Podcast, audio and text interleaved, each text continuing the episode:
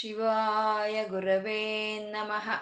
ಓಂ ಶ್ರೀ ಮಹಾಗಣಾಧಿಪತಯೇ ನಮಃ. ಓಂ ಶ್ರೀ ಲಲಿತಾಂಬಿಕಾಯೈ ನಮಃ. ವಾಗರ್ತಾವಿವ ಸಂಪೃತ್ತೌ, ವಾಗರ್ತ ಪ್ರತಿಪತ್ತಯೇ. ಜಗತಃ ಪಿತರೌ, ವಂದೇ ಪಾರ್ವತಿ ಪರಮೇಶ್ವರೌ. ಗುರುಬ್ರಹ್ಮ, ಗುರುರ್ವಿಷ್ಣು, ಗುರುದೇವೋ ಮಹೇಶ್ವರಃ.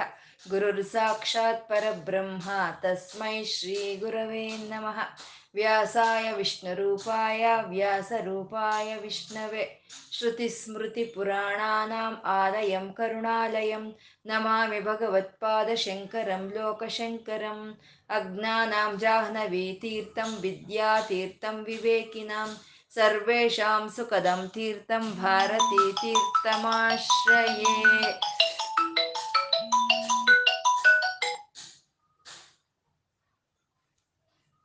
ಶಿವಾಯ ವಿಷ್ಣುರೂಪಾಯ ಶಿವರೂಪಾಯ ವಿಷ್ಣವೇ. ಓಂ ನಮೋ ಭಗವತೆ ವಾಸುದೇವಾಯ. ಶ್ರೀಮಾತ್ರೇ ನಮಃ.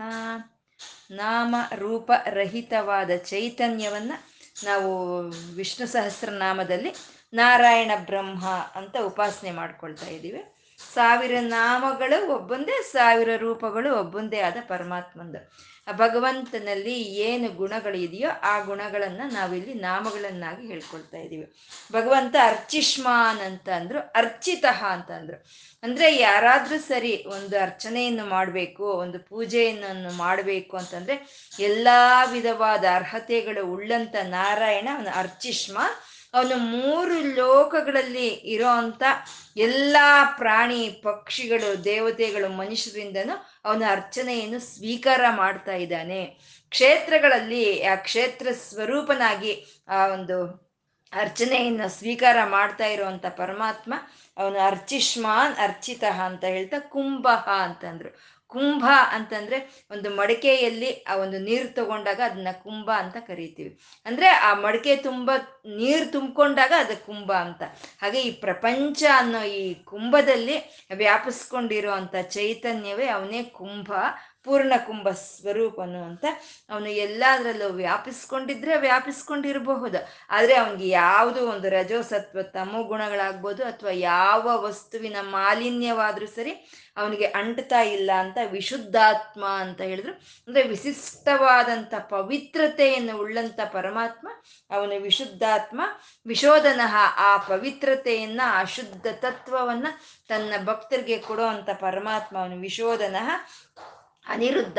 ಅವನ ಅವನ ವಿರುದ್ಧ ಯಾರು ನಿಂತ್ಕೊಳ್ಳೋಕ್ಕಾಗಲ್ಲ ಯಾರು ವಿರುದ್ಧವಾದರೆ ಯಾರು ನಿಂತ್ಕೊಳ್ಳೋಕ್ಕಾಗಲ್ವೋ ಅವನೇ ಅನಿರುದ್ಧ. ಅವನು ಪ್ರದ್ಯುಮ್ನ. ಪ್ರದ್ಯುಮ್ನ ಅಂದ್ರೆ ಪ್ರಕೃಷ್ಟವಾಗಿ ಪ್ರಕಾಶವನ್ನು ಕೊಡೋ ಅವನು ಪ್ರದ್ಯುಮ್ನ ಅಂತ. ಹೇಳ್ಕೊಂಡ್ವಿ, ಭಗವಂತನ ಚತುರ್ವ್ಯೂಹನು ಅಂತ. ವಾಸುದೇವ, ಸಂಕರ್ಷಣ, ಪ್ರದ್ಯುಮ್ನ ಅನಿರುದ್ಧ ಅಂತ. ಆ ಮೂರನೆಯ, ನಾಲ್ಕನೆಯ ಒಂದು ವ್ಯೂಹವನ್ನು ಹೇಳ್ತಾ ಇರುವಂತ ನಾಮಗಳು ಅನಿರುದ್ಧ, ಪ್ರದ್ಯುಮ್ನ ಅಂತ ಹೇಳೋದು. ಅನಿರುದ್ಧ ಅಂದ್ರೆ ವಿರುದ್ಧ ಮಾಡ್ಕೊಳ್ಳೋದಕ್ಕೆ ಯಾರಿಗೂ ಆಗಲ್ಲ ಅಂತ ಹೇಳ್ತಾ ಅವನು ಅಪ್ರತಿರತಃ ಅಂತ ಹೇಳಿದ್ರು. ಅಂದ್ರೆ ಅವನ ಎದುರಿಗೆ ನಿಂತ್ಕೊಂಡು ಅವನ ಜೊತೆ ಯುದ್ಧ ಮಾಡೋ ಅವ್ರು ಯಾರು ಇಲ್ಲ ಅಪ್ರತಿರತಃ ಅಂತ. ಪ್ರದ್ಯುಮ್ನ ಅಂತ ಪ್ರಕಾಶವನ್ನು ಕೊಡೋವನು ಅಂತ ಹೇಳ್ತಾ ಅಮಿತ ವಿಕ್ರಮ ಅಂತಂದ್ರು. ಮಿತವಿಲ್ಲದಲೆ ವ್ಯಾಪಿಸ್ಕೊಳ್ಳೋ ಅಂತ ನಾರಾಯಣನ ಚೈತನ್ಯವನ್ನೇ ಅಮಿತ ವಿಕ್ರಮ ಅಂತ ಹೇಳಿದ್ರು. ಅಂದ್ರೆ ಅವನ ಎದುರು ಯಾರು ನಿಲ್ಲಕ್ಕಾಗಲ್ಲ ಅಂತ ಹೇಳ್ತಾ, ಕಾಲನೇಮಿ ನಿಹಾ ಅಂತ ಅಂದ್ರು. ಅಂದ್ರೆ ಕಾಲದ ಮುಂದೆ ಯಾರು ನಿಂತ್ಕೊಳಕ್ಕಾಗಲ್ಲ ಅಂತ ನಾವು ಹೇಳ್ತೀವಿ. ಅಂದ್ರೆ ಎಲ್ಲರನ್ನೂ ತನ್ನ ಒಳಕ್ಕೆ ತಗೊಳ್ಳೋ ಅಂತ ಕಾಲವು ಸಹಿತ ಯಾರು ಒಳಗಿರುತ್ತೋ, ಯಾರು ಆಧೀನದಲ್ಲಿರುತ್ತೋ, ಅವನೇ ಕಾಲನೇಮಿ ನಿಹಾ ಅಂತ ಹೇಳ್ತಾ, ಅವನೇ ವೀರನು. ಅವನೇ ಶೂರನು. ಸಮಸ್ತವಾದ ಪರಾಕ್ರಮ ಉಳ್ಳವನು ಆ ಶೂರಸೇನನ ವಂಶದಲ್ಲಿ ಹುಟ್ಟಿದಂಥ ಕೃಷ್ಣನು, ಅವನೇ ವೀರನು, ಶೂರನು. ಆ ವೀರತ್ವವನ್ನ ಪ್ರದರ್ಶಿಸ್ತಾ, ಅದು ಎಲ್ಲ ವಿಧವಾದ ಜಯವನ್ನು ಪಡ್ಕೊಳ್ಳೋ ಅಂಥ ಶೌರತ್ವ ಇರೋ ಅವರಿಗೆ ಐಶ್ವರತ್ವವನ್ನು ವಹಿಸ್ತಾ ಇರುವಂಥ ನಾರಾಯಣ, ಅವನು ಶೂರ ಜನೇಶ್ವರ ತ್ರಿಲೋಕಾತ್ಮ. ಈ ಮೂರು ಲೋಕಗಳಿಗೂ ಆತ್ಮವಾಗಿದ್ದಾನೆ ಪರಮಾತ್ಮ, ತ್ರಿಲೋಕಾತ್ಮ, ತ್ರಿಲೋಕೇಶ.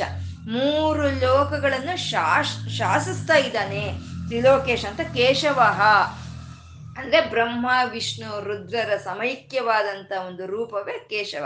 ಅಂದ್ರೆ ಮೂರು ಲೋಕಗಳಲ್ಲಿ ತಾನಾತ್ಮವಾಗಿ ಇದ್ದುಕೊಂಡು ಮೂರು ಲೋಕಗಳನ್ನ ತಾನು ಶಾಸಿಸ್ತಾ ಇರ್ತಾ, ಮೂರು ಲೋಕಗಳು ಬ್ರಹ್ಮ, ವಿಷ್ಣು, ರುದ್ರರಾಗಿ ಅವನು ವ್ಯಾಪಿಸ್ಕೊಂಡಿದ್ದಾನೆ ಅಂತ ಕೇಶವಹ ಅಂತ ಹೇಳ್ತಾ, ಕೇಶಿಹ ಅನ್ನೋದ್ರಲ್ಲಿ ಆ ಕೇಶಿ ಅನ್ನೋ ಒಂದು ರಾಕ್ಷಸನ ಸಂಹಾರ ಮಾಡಿದಂಥ ನಾರಾಯಣನ ಪರಾಕ್ರಮವನ್ನ, ಶೂರತ್ವವನ್ನ ಹೇಳೋ ಅಂತ ನಾಮ ಹರಿಹಿ ಅಂತ ಹೇಳೋದ್ರಲ್ಲಿ ಅವನು ಎಲ್ಲ ಈ ಸಂಸಾರ ಒಂದು ಚಕ್ರದನ್ನ, ಈ ಸಂಸಾರ ಜನ್ಮ, ಮೃತ್ಯು ಅನ್ನೋ ಈ ಸಂಸಾರ ಬಂಧನವನ್ನ, ನಮ್ಮಲ್ಲಿ ಇರುವಂತ ಸಮಸ್ತವಾದ ಕಷ್ಟಗಳನ್ನ, ಆ, ದುಃಖಗಳನ್ನ ಹರಿಸೋ ಅಂತ ಅವನು ಅವನು ಹರಿ. ಈ ಮೂರು ಲೋಕಗಳಲ್ಲಿ ಆತ್ಮವಾಗಿ ಮೂರು ಲೋಕಗಳನ್ನ ಶಾಸಿಸ್ತಾ ಬ್ರಹ್ಮ, ವಿಷ್ಣು, ರುದ್ರನಾಗಿ ಇರೋ ಭಗವಂತ ಅವನು ಯಾರೋ ಅಲ್ಲ, ಅವನು ಹರಿಹಿ ಅಂತ ಹೇಳಿದ್ರು.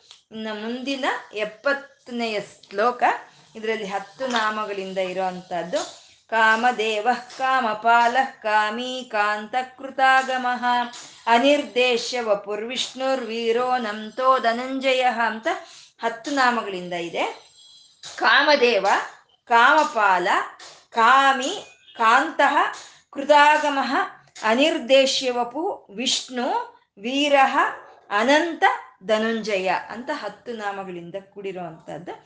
ಭಗವಂತ ಕಾಮದೇವ ಅಂತಂದ್ರು. ಕಾಮದೇವ ಕಾಮ ಅಂದ್ರೆ ಬೈಕೆ, ಬಯಸೋ ಅಂದರೆ ಕಾಮದೇವ ಅಂತಂದ್ರೆ ಪ್ರತಿ ಒಬ್ರು ಯಾವ ದೇವರನ್ನ ಬಯಸ್ತಾ ಇದ್ದಾರೋ ಅವನೇ ಕಾಮದೇವನು ಅಂತ ಹೇಳೋದು. ಪ್ರತಿ ಒಬ್ಬರಿಗೂ ಅವನ್ ಪ್ರತಿ ಒಬ್ಬರಿಗೂ ಅವನ್ ಬೇಕಾಗಿರೋವನು ಅಂತ ಕಾಮದೇವ ಅಂತಂದ್ರು.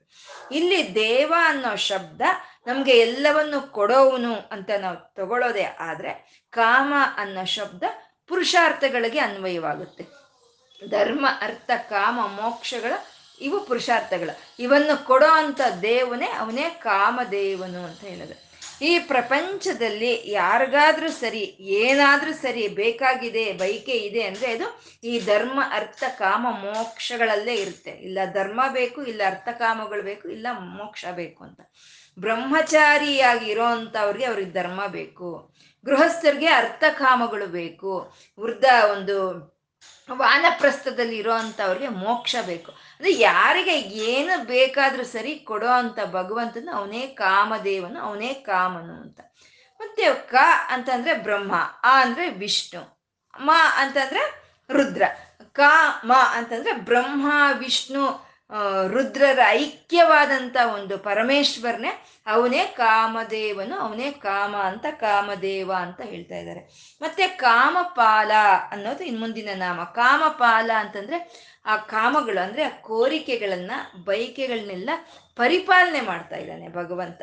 ಅಂದ್ರೆ ಯಾರಿಗೂ ನಮ್ಮಲ್ಲಿ ಯಾವುದು ಬೈಕೆನೇ ಇಲ್ಲ ಅಂತಂದ್ರೆ ಇಲ್ಲ ನಮ್ಗೊಂದು ಧರ್ಮವೂ ಬೇಡ ನಮ್ಗೊಂದು ಅರ್ಥ ಕಾಮಗಳು ಬೇಡ ನಮ್ಗೂ ಮೋಕ್ಷನೂ ಬೇಡ ಅಂತಂದ್ರೆ ಹೇಗಾಗುತ್ತೆ? ಈ ಸೃಷ್ಟಿ ನಡೆಯೋದಿಲ್ಲ. ಹಾಗಾಗಿ ಎಲ್ಲರಲ್ಲೂ ಸರಿ ಯಾವ ಬೈಕೆ ಬೇಕಾದ್ರೂ ಅದನ್ನ ಪರಮಾತ್ಮ ಪರಿಪಾಲನೆ ಮಾಡ್ತಾ ಇದ್ದಾನೆ ಅಂತ ಕಾಮಪಾಲ ಅಂತಂದ್ರು.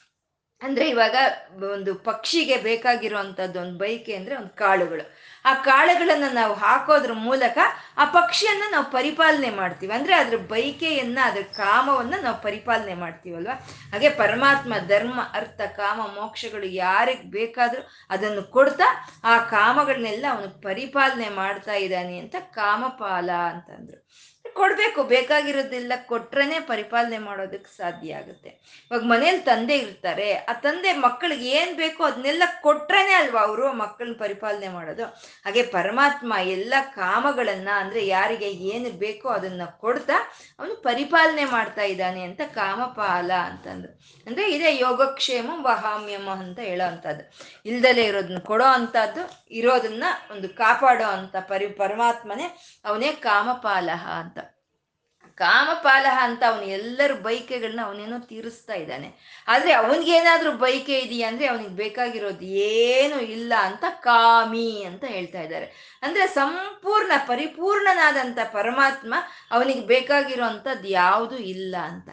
ಯಾವಾಗ್ಲಾದ್ರೂ ಸರಿ ಬೇಕಾಗಿರೋದು ಅಂದ್ರೆ ನಮ್ಗೆ ಯಾವಾಗ ಬೇಕಾಗುತ್ತೆ ಅದು ಇಲ್ದಲೇ ಇದ್ರೆ ಬೇಕಾಗುತ್ತೆ. ಏನಾದ್ರೂ ಕೊರತೆ ಅನ್ನೋದು ನಮ್ಮಲ್ಲಿ ಇದ್ರೆ ಅದು ಬೇಕು ಅನ್ಸುತ್ತೆ. ಪರಮಾತ್ಮನಲ್ಲಿ ಯಾವುದು ಬೇಕು ಅನ್ನೋದು ಯಾವುದು ಇಲ್ಲ, ಅವನು ಪರಿಪೂರ್ಣ ಅವನಲ್ಲಿ ಯಾವುದು ಬೈಕೆಗಳು ಇಲ್ಲ ಅಂತ ಹೇಳೋ ನಾಮವೇ ಕಾಮ ಅಂತ ಹೇಳೋದು.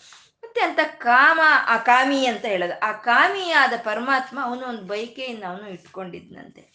ಅದೇನಪ್ಪ ಅದು ಅಂದ್ರೆ ಸ ಅಕಾಮಯತಃ ಅಂತಂದ್ರೆ ಸ ಅಂದ್ರೆ ಅವನು. ಅಕಾಮಯತಃ ಅಂದ್ರೆ ಕಾಮಿಸಿದಾನೆ, ಒಂದು ಬೈಕೆಯನ್ನ ಅವನು ಬೇಡಿದಾನೆ. ಏನದು ಅಂತಂದ್ರೆ ಸೃಷ್ಟಿ ಮಾಡಬೇಕು ಸೃಷ್ಟಿ ಮಾಡಬೇಕು ಸೃಷ್ಟಿ ಮಾಡಬೇಕು ಅನ್ನೋದನ್ನ ಒಂದೇ ಕೋರಿಕೆನೆ ಅವನು ಬಯಸಿರೋ ಅಂಥದ್ದು ಅದೇ ಅವನ ಕಾಮ ಅಂತ ಹೇಳೋದು. ಯಾವಾಗ ಸೃಷ್ಟಿ ಮಾಡಬೇಕು ಅಂತ ಅವನು ಬೈಕೆಯನ್ನು ಅವನು ಹೊತ್ತನ ಆವಾಗ ಆ ಈಶ್ವರನ ಹೋಗಿ ಕಾಮೇಶ್ವರನ ಹಾಕ್ತಾನೆ ಅಂತ. ಅವನೇ ಕಾಮನು ಅಂತ ಹೇಳೋದು.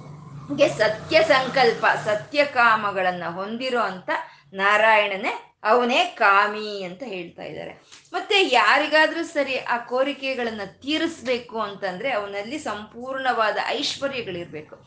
ಆ ಐಶ್ವರ್ಯಗಳೆಲ್ಲ ತನ್ನಲ್ಲಿ ಹಿಡಿದಿಟ್ಕೊಂಡಿರೋ ಅಂತ ಪರಮಾತ್ಮ ಅವನು ಕಾಮಿ ಅಂತ ಹೇಳಿದ್ರು. ಆ ಕಾಮಿ ಆದಂತ ಪರಮಾತ್ಮ ಅವನು ಕಾಂತಹ ಅಂತ ಇದ್ದಾರೆ. ಕಾಂತ ಅಂತಂದ್ರೆ ಮತ್ತೆ ಎಲ್ಲರೂ ಬೈ ಬಯಸೋ ಅಂತವ್ರು. ಯಾವ, ಇವಾಗ ಏನಾದ್ರೂ ಒಂದು ಬೈಕೆ ಅಂತ ನಮ್ಗಿದೆ ಅಂದ್ರೆ ಆ ಬೈಕೆಯಲ್ಲಿ ಆ ಬೈಕೆ ತೀರ್ಸೋ ಅಂತ ಒಂದು ಶಕ್ತಿ ಅನ್ನೋದಿರುತ್ತೆ. ಅಂದ್ರೆ ಇವಾಗ ಒಂದು ಬಾಯರ್ಕೆ ಆಯಿತು ನಮಗೆ ಅಂತಾಗ ನೀರು ಕುಡಿಬೇಕು ಅನ್ನೋ ಒಂದು ಬೈಕೆ ನಮಗೆ ಬರುತ್ತೆ. ಆ ನೀರು ಕುಡಿದಾಗ ಆ ಬಾಯರ್ಕೆಯನ್ನು ಹೋಗ್ಸೋ, ಹೋಗ್ಲಾಡ್ಸೋ ಅಂತ ಒಂದು ಶಕ್ತಿ ಇರುತ್ತೆ. ಆ ಶಕ್ತಿನೇ ಪರಮಾತ್ಮ ಭಗವಂತ ಅಂತ ಹೇಳೋದು. ಅಂದ್ರೆ ಯಾರಿಗೆ ಬೇಡ ಅದು? ಎಲ್ಲರಿಗೂ ಬೇಕು ಅಂದ್ರೆ ಎಲ್ಲರೂ ಬಯಸೋ ಅಂತವನೇ ಕಾಂತ ಅಂತ ಹೇಳೋದು. ಮತ್ತೆ ಕಾಂತ ಅಂತಂದ್ರೆ ಅತ್ಯಂತ ಸುಂದರನಾದಂಥ ಭಗವಂತ, ಅತ್ಯಂತ ಸುಂದರವಾದಂಥ ಒಂದು ವಿಗ್ರಹವನ್ನು ಪಟ್ಕೊಂಡಂತ ನಾರಾಯಣ ಅವನು ಕಾಂತ ಅಂತ ಹೇಳೋದು. ಇದೆ ರಾಮ ಕಮಲಪತ್ರಾಕ್ಷ ಸರ್ವಸತ್ವ ಮನೋಹರ ಅಂತ ಅತ್ಯಂತ ಒಂದು ಸುಂದರವಾಗಿದ್ನಂತೆ ಶ್ರೀರಾಮಚಂದ್ರ. ಹಾಗೆ ಯಾರಾದರೂ ಸರಿ ನೋಡಿದ ತಕ್ಷಣ ನೋಡಬೇಕು ನೋಡಬೇಕು ಅನ್ನೋ ಅಂತ ಒಂದು ಅತೀ ಸುಂದರನಾಗಿರುವಂಥ ಪರಮಾತ್ಮ ಅವನು ಕಾಂತ ಅಂತ ಹೇಳಿದ್ರು. ಕಮನೀಯತ್ವಾತ್ ಕಾಂತ ಅಂತ. ಮತ್ತೆ ಕಾಂತ ಅಂತಂದ್ರೆ ಕ ಅಂದ್ರೆ ಬ್ರಹ್ಮದೇವರು. ಅಂತ ಅಂದ್ರೆ ಬ್ರಹ್ಮದೇವರ ಅಂತ. ಅಂದ್ರೆ ಬ್ರಹ್ಮದೇವರ ಆಯುಷು ಬ್ರಹ್ಮದೇವ್ರಿಗೆ ತಿಳಿಲ್ಲ ಬ್ರಹ್ಮದೇವರು ಎಲ್ಲರನ್ನ ಸೃಷ್ಟಿ ಮಾಡ್ತಾ ಇದ್ದಾರೆ ಅಷ್ಟೇ. ಆದರೆ ಯಾರ ಆಯುಷು ಏನು ಅನ್ನೋದು ಬ್ರಹ್ಮದೇವ್ರಿಗೆ ತಿಳಿದಿಲ್ಲ. ಯಾ, ಅವರು ಆಯುಷ್ಯ ಎಷ್ಟು ಅನ್ನೋದು ಅವ್ರಿಗೆ ತಿಳಿದಿಲ್ಲ. ಆ ಬ್ರಹ್ಮನ ಅಂತವನ್ನ ಸಹಿತ ತಿಳ್ಕೊಂಡಿರುವಂತ ನಾರಾಯಣನೇ ಅವನೇ ಕಾಂತ ಅಂತ ಹೇಳೋವಂಥದ್ದು ಮತ್ತೆ ಆ ಒಂದು ಅಂತ್ಯವನ್ನೇ ತಿಳ್ಕೊಂಡಿದ್ದಾನೆ ಅವನು ಅಂದ್ರೆ ಆರಂಭವನ್ನು ತಿಳ್ಕೊಂಡಿದ್ದಾನೆ. ಪ್ರತಿ ಒಬ್ಬ ಪ್ರಾಣಿಯ ಆರಂಭವನ್ನು ಅವನೇ ತಿಳ್ಕೊಳ್ತಾನೆ ಅಂತ ಹೇಳ್ತಾ ಕೃತಾಗಮಃ ಅಂತ ಹೇಳಿದ್ರು. ಕೃತ ಆಗಮಃ ಅಂದ್ರೆ ಬರುವಂತಹದ್ದು ಅಂದ್ರೆ ಈ ಪ್ರಪಂಚದಲ್ಲಿ ಯಾವ ಪ್ರಾಣಿನಾದ್ರೂ ಸರಿ ಯಾವಾಗ ಬರಬೇಕು ಅನ್ನೋ ಒಂದು ಜ್ಞಾನ ಭಗವಂತನಲ್ಲೇ ಸಂಪೂರ್ಣವಾಗಿ ಇರುತ್ತೆ ಅಂತ ಕೃತಾಗಮಃ ಅಂತಂದ್ರು. ಕೃತ ಅಂದ್ರೆ ಬರೋದು ಇಲ್ಲಿ ಅರ್ಥ. ಆಗಮನ ಅಂತಂದ್ರೆ ಆ ಯಾವಾಗ ಬರ್ತಾರೆ ಅನ್ನೋ ಒಂದು ಜ್ಞಾನ ಭಗವಂತನಿಗೆ ತಿಳಿದಿರುತ್ತೆ. ಒಂದು ಗಿಡದಲ್ಲಿ ಒಂದು ಮೊಗ್ಗು ಬಿಟ್ಟಿದೆ. ಆ ಮೊಗ್ಗು ಯಾವಾಗ ಹೂವಾಗ್ಬೇಕು ತಾನು ಅನ್ನೋದು ತನಗೆ ತಿಳಿದಿರಲ್ಲ. ಅದು ಭಗವಂತನಿಗೆ ತಿಳಿದಿರುತ್ತೆ. ಆ ಮೊಗ್ಗು ಯಾವಾಗ ಬಿಟ್ಟು ಯಾವಾಗ ಅದು ಹೂವು ಆಗುತ್ತೆ ಅನ್ನೋದು. ಹಾಗೆ ಈ ಒಂದು ಇರುವೆಯಿಂದ ಹಿಡಿದು ಯಾವುದೇ ಜೀವಿ ಈ ಭೂಮಿ ಮೇಲಕ್ಕೆ ಬರಬೇಕು, ಈ ಭೂಮಿಯನ್ನು ಸ್ಪರ್ಶ ಮಾಡಬೇಕು ಅಂದರೆ ಅದು ಯಾವ ಸಮಯಕ್ಕಾಗುತ್ತೆ ಅನ್ನೋದು ಭಗವಂತನಿಗೆ ಬಿಟ್ಟರೆ ಇನ್ನೊಬ್ರಿಗೆ ತಿಳಿದಿರೋ ಅಂತ ವಿಷಯ ಇಲ್ಲ ಅದು. ಕೃತಾಗಮಹ ಅಂತ. ಮತ್ತೆ ನಮಗೆ ಇಬ್ರಿಬ್ರು ಮಕ್ಳಿರ್ಬೋದು, ಮೂರು ಮೂರು ಜನ ಮಕ್ಳಿರ್ಬೋದು, ಒಂದು ಮಗು ಒಂಬತ್ತು ತಿಂಗಳು ಆಗ್ತಿದ್ದಂಗೆ ಹುಟ್ಟುಬಿಡುತ್ತೆ ಹಾಗಂತ ಇನ್ನ ಎರಡನೇ ಮಗು ಮೂರನೇ ಮಗು ಹಾಗೆ ಹುಟ್ಟಿತ್ತ ಅಂದ್ರೆ ಇಲ್ಲ, ಅದಿನ್ಯಾವಾಗ್ಲೂ ಹುಟ್ಟಿತ್ತೆ. ಹೋಗ್ಲಿ, ಅದು ಹುಟ್ಟುತ್ತಾ ಅಂದ್ರೆ ಇನ್ನೊಂದು, ಇನ್ನೊಂದ್ ತರ ಹುಟ್ಟು, ಇನ್ನೊಂದು ಸಮಯಕ್ಕೆ ಹುಟ್ಟುತ್ತೆ. ಅಂದ್ರೆ ಅದು ಯಾವಾಗ ಈ ಭೂಮಿ ಸ್ಪರ್ಶ ಮಾಡ್ಬೇಕು, ಯಾವಾಗ ಅದು ಜನ್ಮ ತಾಳಿ ಬರಬೇಕು ಅನ್ನೋದು ಭಗವಂತನಿಗೆ ಮಾತ್ರನೇ ತಿಳಿಯುತ್ತೆ. ಅದಕ್ಕೆ ನೋಡಿ ಡಾಕ್ಟರ್ಗಳು ಹೇಳ್ತಾರೆ, ಯಾವಾಗ ಆಗುತ್ತೋ ನಮಗೂ ತಿಳಿದಿಲ್ಲ, ನಮ್ಮನ್ ಕೇಳಬೇಡಿ ಆ ಪ್ರಶ್ನೆ ಅಂತ ಕೇಳ್ತಾರೆ ಅಲ್ವಾ? ಅಂದ್ರೆ ಪ್ರತಿಯೊಂದು ಅಷ್ಟೇ, ಪ್ರತಿಯೊಂದು ಪ್ರಾಣಿ ಆಗ್ಬೋದು, ಪ್ರತಿಯೊಂದು ಪಕ್ಷಿ ಆಗ್ಬೋದು, ಮನುಷ್ಯರಾಗ್ಬೋದು, ಯಾವ ಸಮಯಕ್ಕೆ ಅವ್ರು ಬರಬೇಕು, ಇಲ್ಲಿ ಆಗಮನವಾಗಬೇಕು ಅನ್ನೋದು ಪರಮಾತ್ಮನಿಗೆ ತಿಳಿದಿರುತ್ತೆ. ಅವತಾರಗಳಲ್ಲಿ ಅಷ್ಟೇ ಯಾವ ಅವತಾರವನ್ನು ಯಾವ ಸಮಯದಲ್ಲಿ ಪ್ರಕಟಿಸಬೇಕು ಅನ್ನೋದು ಸಂಪೂರ್ಣ ತಿಳಿದಿರೋ ಅಂತ ಪರಮಾತ್ಮ ಅವನು ಕೃತಾಗಮಃ ಅಂತ. ಮತ್ತೆ ವೇದಗಳನ್ನು ಕೊಟ್ಟಿದ್ದಾನೆ, ಪುರಾಣಗಳನ್ನು ಕೊಟ್ಟಿದ್ದಾನೆ, ಜ್ಞಾನವನ್ನು ಕೊಟ್ಟಿದ್ದಾನೆ, ಅಷ್ಟಾದಶ ಪುರಾಣಗಳು, ಎಲ್ಲ ಶಾಸ್ತ್ರಗಳನ್ನು ಕೊಟ್ಟಿದ್ದಾನೆ. ಯಾವ ಸಮಯಕ್ಕೆ ಯಾವ ಶಾಸ್ತ್ರ ಬರುತ್ತೆ, ಯಾವ ಸಮಯಕ್ಕೆ ಯಾವ ವೇದ ಬರುತ್ತೆ ಅಂತ ನಮ್ಗೇನ್ ತಿಳಿದಿರುತ್ತೆ ತಿಳಿದಿಲ್ಲ. ಅದು ಆ ಸಮಯಕ್ಕೆ ಅದನ್ನ ಕೊಡೋ ಅಂತ ಪರಮಾತ್ಮ ಅವನು ಕೃತಾಗಮಃ ಅಂತ ಹೇಳಿದ್ರು. ಅಂದ್ರೆ ಮತ್ತೆ ಆ ರೀತಿ ಸಮಸ್ತವನ್ನು ತಾನೇ ಕೊಡ್ತಾ ಇರುವಂತ ಪರಮಾತ್ಮ. ಅವನು ಹೇಗಿರ್ತಾನೆ ಅನ್ನೋದು ಯಾರಿಗೆ ಹೇಳಕ್ ಸಾಧ್ಯ ಆಗುತ್ತೆ? ಹೇಗಿರ್ತಾನೆ ಭಗವಂತ ಅಂತ ಯಾರಿಗೆ ಹೇಳಕ್ ಸಾಧ್ಯ ಆಗುತ್ತೆ ಅಂದ್ರೆ ಅನಿರ್ದೇಶ್ಯ ವಪುಹು ಅಂತ ಅಂತ ಇದ್ದಾರೆ. ಅಂದ್ರೆ ಈ ರೀತಿ ಇರ್ತಾನೆ ಭಗವಂತ ಅಂತ ನಿರ್ದೇಶನ ಮಾಡೋದಕ್ಕೆ ಸಾಧ್ಯ ಇಲ್ಲ ಅಂತ ಹೇಳ್ತಾ ಇರುವಂಥದ್ದು ಅನಿರ್ದೇಶ್ಯ ವಪು ಅಂತ. ಮನಸ್ಸಿಗೆ ತಿಳಿಯಲ್ಲ. ಅವನು ಹೀಗೆ ಇದ್ದಾನೆ, ಭಗವಂತ ಅನ್ನೋದು ಮನಸ್ಸಿಗೆ ತಿಳಿಯಲ್ಲ. ಹೋಗಿ ಮಾತಲ್ಲಿ ಹೇಳೋಣ ಅಂದ್ರೆ ಅದು ಮಾತಿಗೂ ಸಿಕ್ಕಲ್ಲ. ಮನೋ ವಾಚಾಮ ಗೋಚರ. ಭಗವಂತ ಹೀಗೆ ಇರಬಹುದು ಅಂತ ನಿರ್ದೇಶ ಮಾಡಿ ಹೇಳೋ ಅಂತವ್ರು ಯಾರು ಇಲ್ಲ ಅಂತ ಪರಮಾತ್ಮ. ವೇದಗಳ ಸಹಿತ ತತ್ತಂತ ಹೇಳಿ ಬಿಡ್ತೇ ಹೊರ್ತು ಪರಮಾತ್ಮ ಹೀಗೆ ಇರ್ತಾನೆ ಅಂತ ಹೇಳೋದಕ್ಕೆ ಸಾಧ್ಯ ಇಲ್ದಲೇ ಇರೋವಂಥದ್ದು ಅನಿರ್ದೇಶ್ಯ ಒಪ್ಪು ಅಂತ ಹೇಳೋದು. ಭಗವಂತ, ಒಬ್ಬ ಕೃಷ್ಣನಾಗಿ ಬಂದ, ಒಬ್ಬ ರಾಮನಾಗಿ ಬಂದ, ಒಬ್ಬ ಪರಶುರಾಮನಾಗಿ ಬಂದ. ಆ ಸಮಯಕ್ಕೆ ಯಾವ ರೀತಿ ಅವಶ್ಯಕತೆ ಇರುತ್ತೋ ಆ ರೀತಿ ಪರಮಾತ್ಮ ಆಕಾರವನ್ನು ತಾಳಿ ಬರ್ತಾನೆ. ಆದರೆ ಅಷ್ಟೇನಾ? ಅಂದ್ರೆ ಅಷ್ಟೇ ಅಲ್ವಲ್ಲ ಅವನು? ಪರಮಾತ್ಮ ಅಂದ್ರೆ ಅಷ್ಟೇ ಅಲ್ಲಿ. ಕೃಷ್ಣನಾಗಿ ಬಂದ, ರಾಮನಾಗಿ ಬಂದ. ರಾಮನಾಗಿ ಬಂದು ಆದರ್ಶವನ್ನು ತೋರಿಸ್ಕೊಟ್ಟ ನಮಗೆ. ಆದರ್ಶವನ್ನು. ಏ ರೀತಿ ಮನುಷ್ಯರು ಬಾಳ್ಬೇಕು ಅನ್ನೋ ಆದರ್ಶವನ್ನು ತೋರಿಸ್ಕೊಟ್ಟ. ಕೃಷ್ಣನಾಗಿ ಬಂದ. ಭಗವಂತನ ಉಪಾಸನೆ ಯಾವ ರೀತಿ ಮಾಡಬೇಕು ಅನ್ನೋ ತೋರಿಸ್ಕೊಟ್ಟ. ಅಂದ್ರೆ ಕೃಷ್ಣನನ್ನ ನಾವು ಆರಾಧನೆ ಮಾಡಬೇಕು. ಶ್ರೀರಾಮಚಂದ್ರನನ್ನ ಆದರ್ಶವನ್ನ ತಗೋಬೇಕು. ಈ ರೀತಿ ಸಮೀಕ್ ಸಮೀಕ್ಕೆ ಆ ಒಂದು ಆಕಾರಗಳಲ್ಲಿ ತಾನು ಬಂದ್ರೂ ಅಷ್ಟೇನಾ? ಅಂತಂದ್ರೆ ಅಷ್ಟೇ ಅಲ್ವಲ್ಲ, ಅವನು ಎಷ್ಟೋ, ಅವನ ಪರಮಾತ್ಮ ಎಷ್ಟೋ, ಒಂದು ಉರಿತಾ ಇರೋ ಅಂತ ಒಂದು ಜ್ವಾಲೆ ಅನ್ನೋದಿಂದೆ ಆ ಜ್ವಾಲೆಯಿಂದ ಅಗ್ನಿ ಕಿಡಿಗಳು ಅನ್ನೋದು ಹಾರಿ ಬರ್ತಾ ಇರುತ್ತೆ. ಆ ಅಗ್ನಿ ಕಿಡಿಯಲ್ಲಿ ಆ ಅಗ್ನಿಗಿರೋ ಎಲ್ಲ ಲಕ್ಷಣಗಳು ಇರುತ್ತೆ. ಆದ್ರೆ ಆ ಪ್ರಜ್ವಲಿಸ್ತಾ ಇರುವಂತ ಜ್ವಾಲ ಎಲ್ಲೇ, ಆ ಜ್ವಾಲೆ ಎಲ್ಲ ಕಿಡಿನೇನಾ? ಎಷ್ಟೋ ಎಷ್ಟೋ ಕೋಟ್ಯಾಂತರ ಕಿಡಿಗಳು ಆ ಅಗ್ನಿಯಿಂದ ಹಾರಿ ಬರುತ್ತವೆ ಹಾಗೆ ಬರುವಂಥವೇ ರಾಮಕೃಷ್ಣ ಅವತಾರಗಳು ಎಲ್ಲವನ್ನ ಆದರೆ ಪರಮಾತ್ಮ ಅಷ್ಟೇ ಅಲ್ಲ, ಅವನು ಹೀಗೆ ಅಂತ ಹೇಳೋದಕ್ಕೆ ಸಾಧ್ಯ ಇಲ್ಲ ಅಂತ ಹೇಳುವಂಥದ್ದೇ ಅನಿರ್ದೇಶವ ಪುಹು ಅಂತ. ವೇದಗಳಿಗೆ ಸಹಿತ ಪರಮಾತ್ಮ ಹೀಗಿರ್ತಾನೆ ಅಂತ ಹೇಳೋದಕ್ಕೆ ಸಾಧ್ಯ ಆಗಲಿಲ್ಲ. ತತ್ ಅಂತ ಹೇಳ್ಬಿಟ್ಬಿಡ್ತು, ತತ್ವ ಮಸಿ, ತತ್ ಅಂತ ಹೇಳ್ಬಿಟ್ಬಿಡ್ತು ವೇದಗಳನ್ನು. ಅಂದ್ರೆ ಪರಮಾತ್ಮ ಹೀಗೆ ಇರ್ತಾನೆ ಅಂತ ಹೇಳೋದಕ್ಕೆ ಸಾಧ್ಯ ಇಲ್ಲ ಅಂತ ಹೇಳೋವಂಥದ್ದೇ ಅನಿರ್ದೇಶ್ಯವ ಪುಹು ಅಂತ ಹೇಳೋದು. ವಿಷ್ಣು ಹೂವು ಅಂತ ಇದ್ದಾರೆ, ವಿಷ್ಣು. ವಿಷ್ಣು ಅನ್ನೋ ನಾಮ ನಮ್ಗಾಗ್ಲೇ ಇದು ಮೂರನೇ ಸಲಿ ಬರ್ತಾ ಇದೆ. ವಿಶ್ವಂ ವಿಷ್ಣು ಅಂತ ಅಲ್ಲಿ ಬಂದಿತ್ತು. ಮತ್ತೆ ಇನ್ನೂರ ಐವತ್ತೆಂಟನೇ ನಾಮ ವೃಷಾಹಿ, ವೃಷಭೋರ್ ವಿಷ್ಣು ಅಂತ ಅಲ್ಲಿ ಬಂದಿತ್ತು. ಇವಾಗ ಮತ್ತೆ ಇಲ್ಲಿ ಆರ್ನೂರ ಐವತ್ತೆಂಟನೇ ನಾಮವಾಗಿ ಇಲ್ಲಿ ವಿಷ್ಣು ಅಂತ ಬಂದಿದೆ.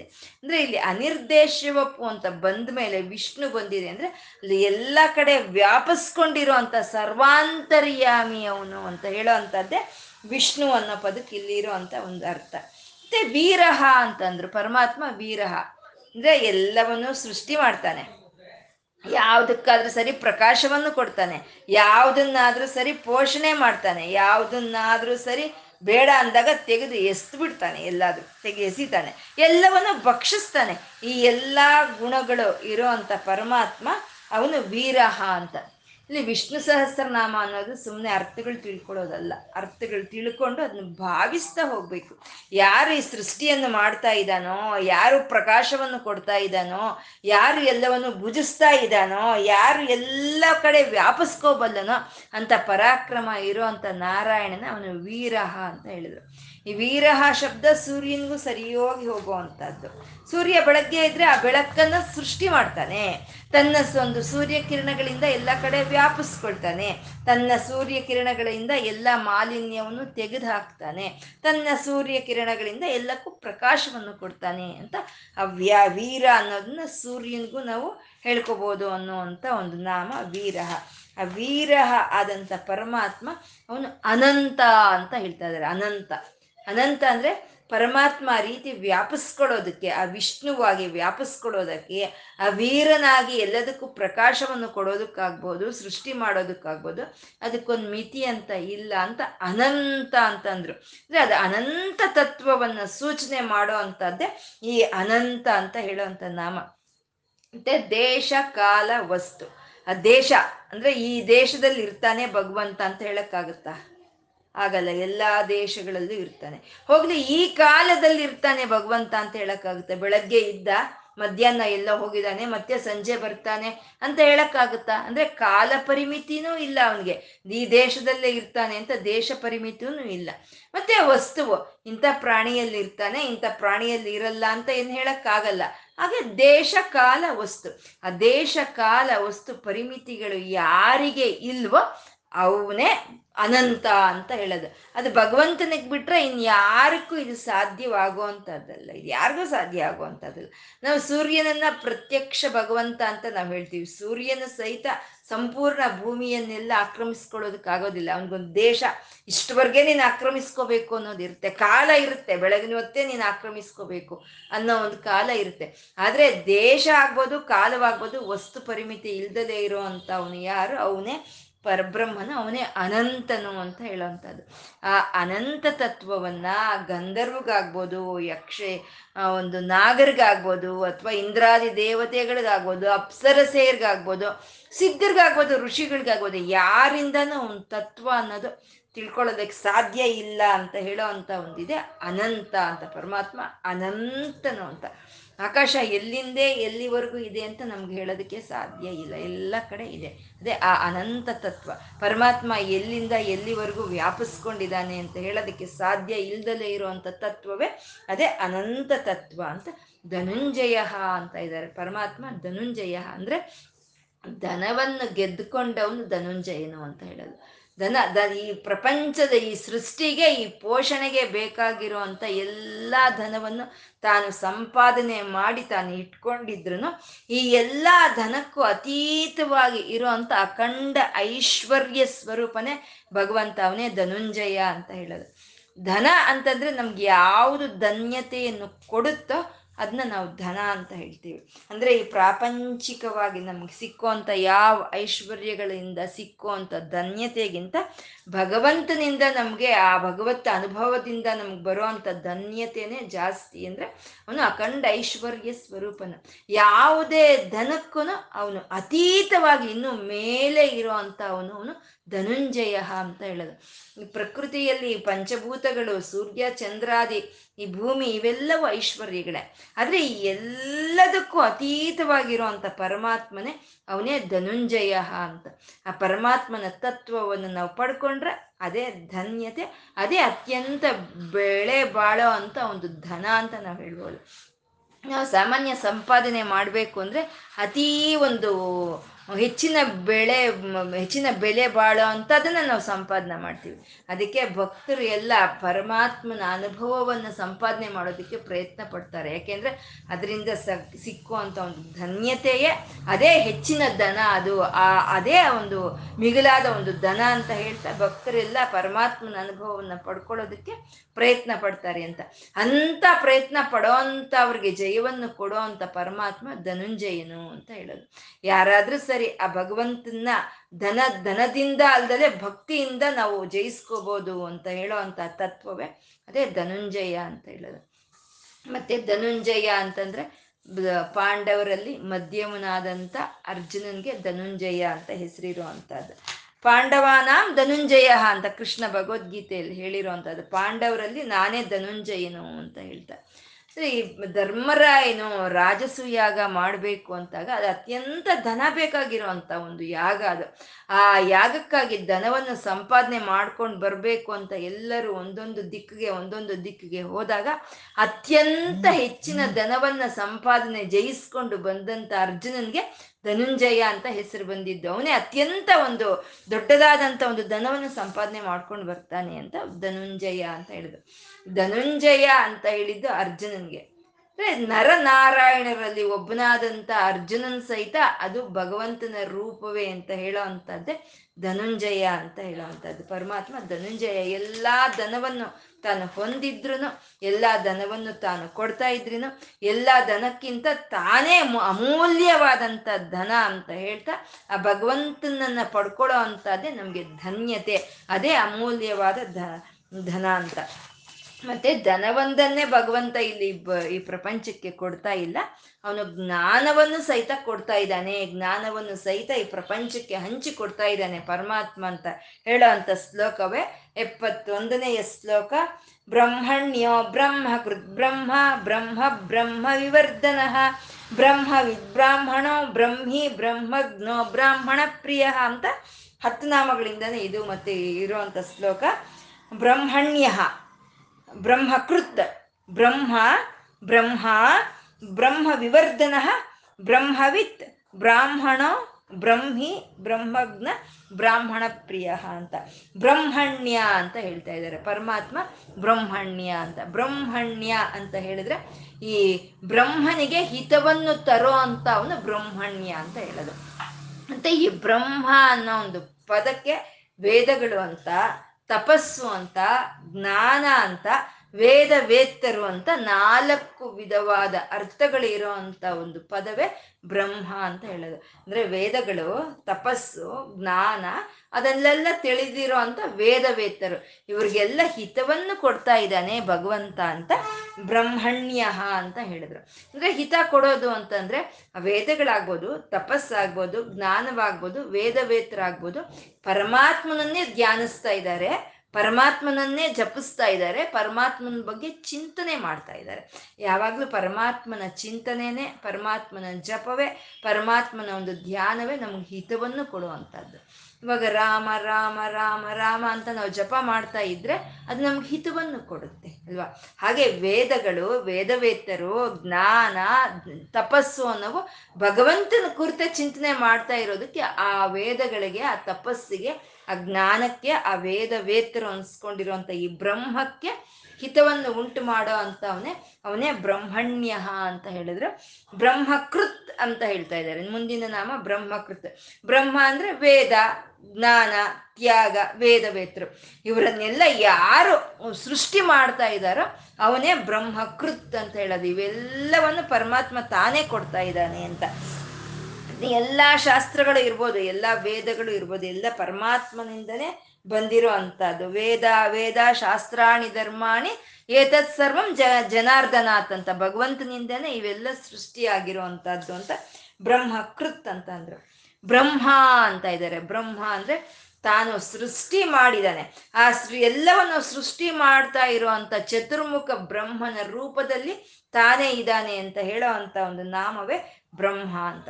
ಚತುರ್ಮುಖ ಬ್ರಹ್ಮ ಅಂದ್ರೆ ಸೃಷ್ಟಿಕರ್ತನು. ಆ ಚತುರ್ಮುಖಗಳು ಯಾವ್ದಪ್ಪ ಅಂತಂದ್ರೆ ಅದೇ ವೇದ, ಇವಾಗ ಹೇಳ್ಕೊಂಡಾಗ ವೇದ, ತಪಸ್ಸು, ಜ್ಞಾನ, ಬ್ರಹ್ಮವೇತ್ತರು, ವೇದವೇತ್ತರು. ಇವರೇ ತನ್ನ ಮುಖಗಳನ್ನಾಗಿ ಹೊಂದಿರೋ ಅಂತ ಬ್ರಹ್ಮನು ಅವನು ಸಮಸ್ತವನ್ನು ಸೃಷ್ಟಿ ಮಾಡ್ತಾ ಇದ್ದಾನೆ ಅಂತ ಹೇಳ್ತಾ ಬ್ರಹ್ಮ ಅಂತ ಹೇಳಿದ್ರು. ಆ ಬ್ರಹ್ಮ ಅಂತ ಹೇಳಿ ಮುಂದಿನ ನಾಮ ಮತ್ತೆ ಬ್ರಹ್ಮ ಅಂತ ಹೇಳ್ತಾ ಇದ್ದಾರೆ. ಬ್ರಹ್ಮ. ಅಂದ್ರೆ ಇದು ಮೊದಲು ಹೇಳಿದ್ದಂತ ಬ್ರಹ್ಮ ಅನ್ನೋ ಒಂದು ನಾಮ, ಅದು ಸೃಷ್ಟಿಕರ್ತನಾದ ಬ್ರಹ್ಮನಿಗೆ ಹೇಳ್ತಾ ಇದ್ರೆ, ಈ ಎರಡನೇ ಸಲ ಹೇಳ್ತಾ ಇರುವಂತ ಬ್ರಹ್ಮ ಸೃಷ್ಟಿಕರ್ತನನ್ನು ಸಹಿತ ಸೃಷ್ಟಿ ಮಾಡಿದಂತ ಪರಬ್ರಹ್ಮನನ್ನ ಹೇಳೋ ಅಂತ ನಾಮ ಈ ಬ್ರಹ್ಮ ಅನ್ನೋ ನಾಮ. ಮೊದಲನೆಯ ಬ್ರಹ್ಮ ಅನ್ನೋದು ಅದು ಪುರುಷಲಿಂಗ. ಈ ಎರಡನೇ ಸಲಿ ಹೇಳ್ತಾ ಇರುವಂತ ಬ್ರಹ್ಮ ನಪುಂಸಕಲಿಂಗ. ಅಂದ್ರೆ ಆ ಮೊದಲನೆಯ ಹೇಳಿದ್ದೆ ಅದು ಸಗುಣಾಕಾರ ಬ್ರಹ್ಮನು. ಎರಡನೇದಾಗಿ ಹೇಳ್ತಾ ಇರುವಂಥದ್ದು ನಿರ್ಗುಣಾಕಾರ ಬ್ರಹ್ಮನು. ಸಗುಣಾಕಾರ, ನಿರ್ಗುಣಾಕಾರ ಬ್ರಹ್ಮ ಎರಡು ಅವನೇ ಅಂತ ಹೇಳೋ ಅಂಥದ್ದೇ ಈ ಬ್ರಹ್ಮ ಬ್ರಹ್ಮ ಬ್ರಹ್ಮ ಅಂತ ಹೇಳಿರುವಂಥದ್ದು. ಬ್ರಹ್ಮ ಅಂತಂದ್ರೆ ಅದು ಒಂದು ಅದು ಯಾವುದಕ್ಕೂ ಆಕಾರ ಇಲ್ಲ. ಅದಕ್ಕೆ ಅಥವಾ ನಾಮ ಇಲ್ಲ. ಇರುವಿಕೆ ಎಕ್ಸಿಸ್ಟೆನ್ಸ್ ಅಂತೀವಿ. ಚೈತನ್ಯ ಅದು. ಆ ಚೈತನ್ಯ ಆ ಚೈತನ್ಯ ಅನ್ನೋದು ಯಾರಿಗೂ ತಿಳಿಪಡೋದಿಲ್ಲ ಅದು. ಯಾವ ಮನೋವಾಚಾಮ ಗೋಚರ ನಮ್ಮ ಮನಸ್ಸಿಗೂ ತಿಳಿಯಲ್ಲ, ನಮ್ಮ ವಾಕ್ಗಳಿಗೂ ತಿಳಿಯೋದಿಲ್ಲ. ತನಗೆ ತಾನೇ ತಿಳಿಪಡೋದಿಲ್ಲ.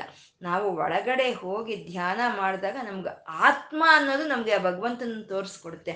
ಆ ಆತ್ಮ ಜ್ಞಾನವೇ ಬ್ರಹ್ಮ ಜ್ಞಾನ ಅಂತ ಹೇಳಿದ್ರೆ ಆ ಬ್ರಹ್ಮವೇ ನಿರ್ಗುಣಾಕಾರ ಬ್ರಹ್ಮ. ಆ ನಿರ್ಗುಣಾಕಾರ ಬ್ರಹ್ಮನೇ ಅತೀ ದೊಡ್ಡದಾಗಿ ವ್ಯಾಪಿಸ್ಕೊಂಡು ಎಲ್ಲ ಕಡೆ ಅವನು ವಿಸ್ತಾರವಾಗಿ ಆ ಒಂದು ಆಕ್ರಮಿಸ್ಕೊಂಡಾಗ ಬರುವಂತಹದ್ದೇ ಅದೇ ಬ್ರಹ್ಮ ಅಂತ, ಅದೇ ಸಗುಣಾಕಾರ ಬ್ರಹ್ಮ ಅಂತ. ಅಂದ್ರೆ ನಿರ್ಗುಣಾಕಾರ ಬ್ರಹ್ಮನು ಸಗುಣಾಕಾರ ಬ್ರಹ್ಮನಾಗಿ ಈ ಸೃಷ್ಟಿಯನ್ನೆಲ್ಲ ಮಾಡಿದಾನೆ ಅಂತ ಹೇಳುವಂಥದ್ದೇ ಬ್ರಹ್ಮ ಬ್ರಹ್ಮ ಅಂತ ಹೇಳುವಂಥದ್ದು ಬ್ರಹ್ಮ ವಿವರ್ಧನ ಅಂದ್ರೆ ವೃದ್ಧಿ ಮಾಡ್ತಾ ಇದ್ದಾನೆ. ವೇದಗಳನ್ನೆಲ್ಲ ವೃದ್ಧಿ ಮಾಡ್ತಾನೆ. ತಪಸ್ಸನ್ನ ವೃದ್ಧಿ ಮಾಡ್ತಾನೆ. ಮತ್ತೆ ಈ ಒಂದು ಜ್ಞಾನವನ್ನ ವೃದ್ಧಿ ಮಾಡ್ತಾನೆ ವೇದ ವೇತ್ರನ್ನ ವೃದ್ಧಿ ಮಾಡ್ತಾ ಇದ್ದಾನೆ ಪರಮಾತ್ಮ. ಇದನ್ನ ಬ್ರಹ್ಮಕೃತ್ ಅಂತ ಇವನ್ನೆಲ್ಲ ಅವನೇ ಕೊಟ್ಟಿದ್ದಾನೆ. ಕೊಟ್ಟು ಅವನೇನು ಸುಮ್ಮನೆ ಇದ್ದಾನೆ ಅಂದ್ರೆ ಅವನ್ನೆಲ್ಲ ವೃದ್ಧಿ ಪಡಿಸ್ತಾ ಇದ್ದಾನೆ. ಇಲ್ಲ ಅಂದ್ರೆ ವೇದಗಳು ನಾಲ್ಕಿದೆ. ಯಾಕೆ ಆಗಬೇಕಾಗಿತ್ತು ನಾಲ್ಕು ವೇದಗಳು? ಒಂದೇ ಸಾಕಾಗಿತ್ತಲ್ವಾ? ಅಂದರೆ ವೃದ್ಧಿ ಪಡಿಸ್ದ ವೇದಗಳು ಬಂತು. ವೇದಗಳು ಬಂತು ಅಷ್ಟಕ್ಕೆ ನಿಲ್ಬೋದಾಗಿತ್ತಲ್ವ? ಅಷ್ಟಾದಶ ಪುರಾಣಗಳು ಯಾಕೆ ಬಂತು? ಸಮಸ್ತವಾದ ಪುರಾಣಗಳು ಅಶ ವೇದಗಳಿಂದ ಯಾಕೆ ಬಂತು? ವೃದ್ಧಿಗೊಳಿಸ್ದ.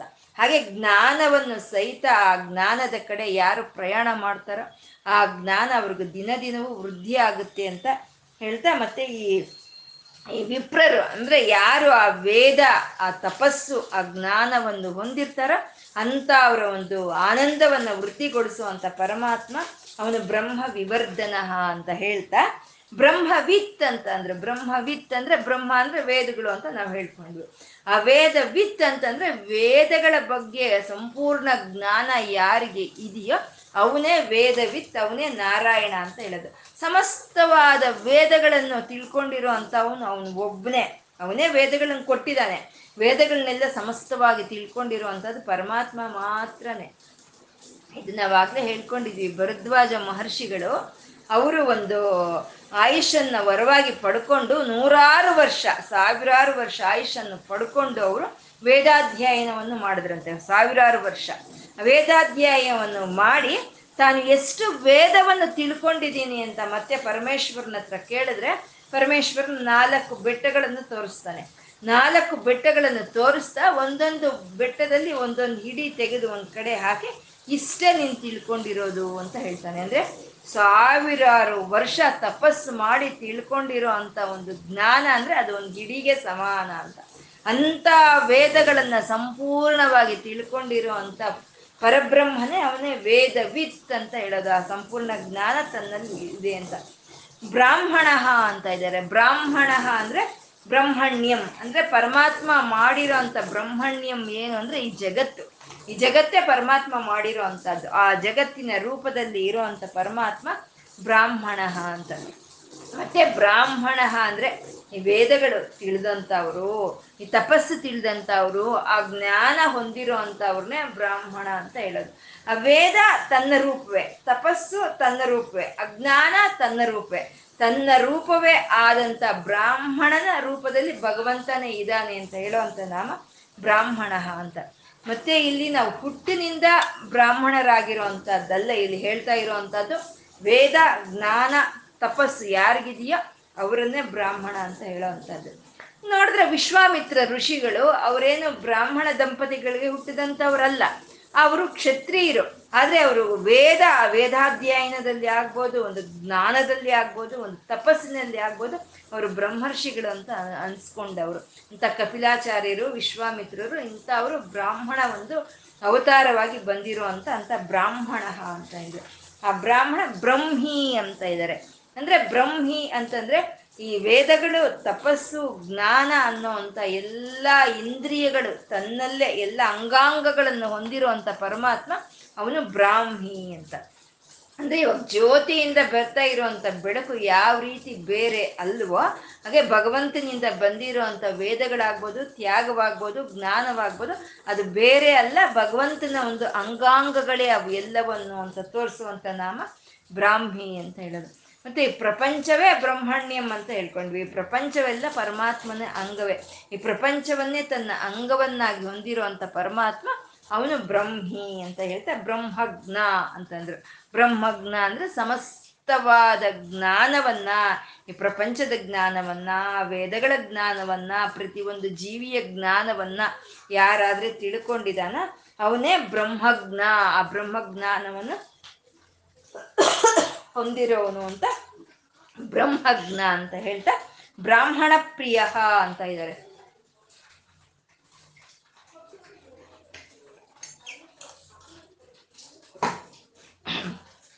ಬ್ರಾಹ್ಮಣ ಪ್ರಿಯ ಅಂದ್ರೆ ಇಲ್ಲಿ ಮತ್ತೆ ಬ್ರಾಹ್ಮಣ್ಯಂ ಅಂದ್ರೆ ಜಗತ್ತು ಅಂತ ಹೇಳ್ಕೊಂಡಿದ್ವಿ. ಅಂದ್ರೆ ಆ ಜಗತ್ತಕ್ಕೆಲ್ಲವನ್ನು ಒಂದು ಪ್ರೀತಿಯನ್ನು ತೋರಿಸ್ತಾ ಇರುವಂತ ಅವನು ಆ ಜಗತ್ತಿನ ಮೇಲೆ ಪ್ರೀತಿಯನ್ನು ಹೊಂದಿರೋ ಅಂತ ಪರಮಾತ್ಮ ಪರಬ್ರಹ್ಮನು ಅವನು ಬ್ರಾಹ್ಮಣ ಪ್ರಿಯ ಅಂತ ಹೇಳೋ ಅಂಥದ್ದು. ಮತ್ತೆ ಈ ವೇದಾಧ್ಯಯನ ಮಾಡಿದಂಥವ್ರನ್ನ, ತಪಸ್ಸಾಚರಣೆ ಮಾಡೋ ಅಂಥವ್ರನ್ನ, ಜ್ಞಾನ ಸಂಪಾದನೆ ಮಾಡೋ ಅಂಥವ್ರನ್ನ ಪ್ರೀತಿಯಿಂದ ಅವನು ಅನುಗ್ರಹಿಸುವಂತ ಪರಮಾತ್ಮ ಅವನು ಬ್ರಾಹ್ಮಣ ಪ್ರಿಯ ಅಂತ. ಯಾರು ಪ್ರ, ಒಂದು ವೇದಾಧ್ಯಯನವನ್ನು ಮಾಡಿರ್ತಾರೋ, ಯಾರು ಜ್ಞಾನವನ್ನು ಹೊಂದಿರ್ತಾರೋ, ಯಾರು ತಪಸ್ಸನ್ನು ಆಚರಿಸ್ತಾರೋ, ಅಂಥವ್ರಿಗೆ ಇಷ್ಟಪಡುವಂಥ ಪರಮಾತ್ಮ ಅವನು ಬ್ರಾಹ್ಮಣ ಪ್ರಿಯ ಅಂತ ಹೇಳೋ ಪರಮಾತ್ಮ ವೇದ ಜ್ಞಾನ ಸ್ವರೂಪನಾದಂಥ ಪರಮಾತ್ಮನ ವೇದ ಜ್ಞಾನ ಸ್ವರೂಪನಾದಂಥ ಅಖಂಡ ಐಶ್ವರ್ಯ ಸ್ವರೂಪನಾದ ಪರಮಾತ್ಮನನ್ನ ಹೇಳೋ ಅಂತ ಒಂದು ನಾಮಗಳ. ಈ ಹತ್ತು ನಾಮಗಳಲ್ಲಿ ಅವನ ಜ್ಞಾನ ಸ್ವರೂಪವನ್ನು ಹೇಳ್ತಾ ಇದ್ದಾರೆ. ಇಂದಿನ ಶ್ಲೋಕದಲ್ಲಿ ಅವನ ಒಂದು ಧನವನ್ನ ಅಂದ್ರೆ ಐಶ್ವರ್ಯಗಳನ್ನ ಹೇಳಿದ್ರೆ ಆ ಐಶ್ವರ್ಯಗಳಿಗಿಂತ ಆ ಒಂದು ಮಿಗುಲಾದಂಥ ಧನ್ಯತೆ ಅಂದರೆ ಅದೇ ಜ್ಞಾನ, ಆ ಜ್ಞಾನವನ್ನು ಸಂಪಾದನೆ ಮಾಡೋದೇ ಅದು ಅತಿ ಒಂದು ಹೆಚ್ಚಿನವಾದಂಥ ಒಂದು ಧನ ಅಂತ ಹೇಳ್ತಾ ಆ ಧನವನ್ನು ಕೊಡೋವನು ಅವನೇ ಆ ಐಶ್ವರ್ಯಗಳನ್ನು ಕೊಡೋ ಅಂತ ಅವನು, ಅವನೇ ಅಂತ ಹೇಳ್ತಾ ಇರುವಂತ ನಾಮಗಳು.